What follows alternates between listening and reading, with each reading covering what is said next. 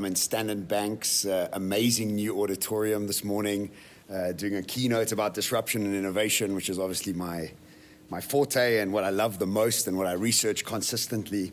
And I always find it strange when organizations are asking their existing employees to create disruption or innovation within their sector. I went away with a massive organization, I'm not going to name them, which has thousands of franchises around South Africa, and was asking their franchisees to disrupt their own business and was asking their own employees and structure and management to become innovative enough to disrupt their own business. And I find this strange because what has happened is that we have hired these people to bring about stability and efficiency to an existing model. We have brought about franchisees not to disrupt the franchise model, but to follow the franchise process in order to bring about more profitability, more efficiency for the franchisor and the franchisee, or the employer and the employee. And so what happens is that there's a level of frustration that senior management or owners of businesses feel because they're expecting people that have been hired to bring efficiency and profitability to bring innovation and disruption. And it's always going to be frustrating because you've hired somebody for X and you're asking them to do Y. And I think the trick is this, and something that we've been practicing with some organizations that I've been working with, is we need to figure out what solution the market would want over the next five years. And most probably, the solution that your market requires is not based on your current customers, but your customer of the future. Most probably a millennial of sorts that over the next five to 10 years will become the major spenders around the world. So, how about getting some millennials? To come up with the solutions for you.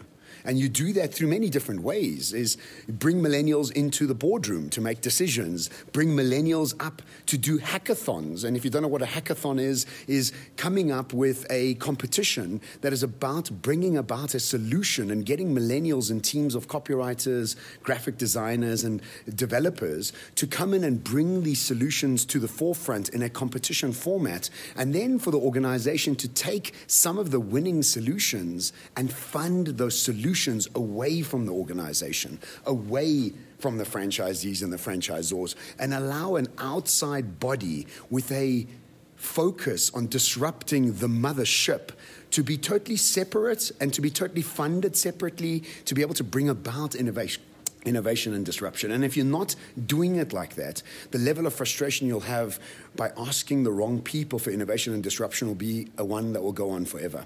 And so for me is Find the people you're trying to bring the solution for. When you found the people to bring the solution for, get them to give the solution, run a competition, take those winning ideas and fund them.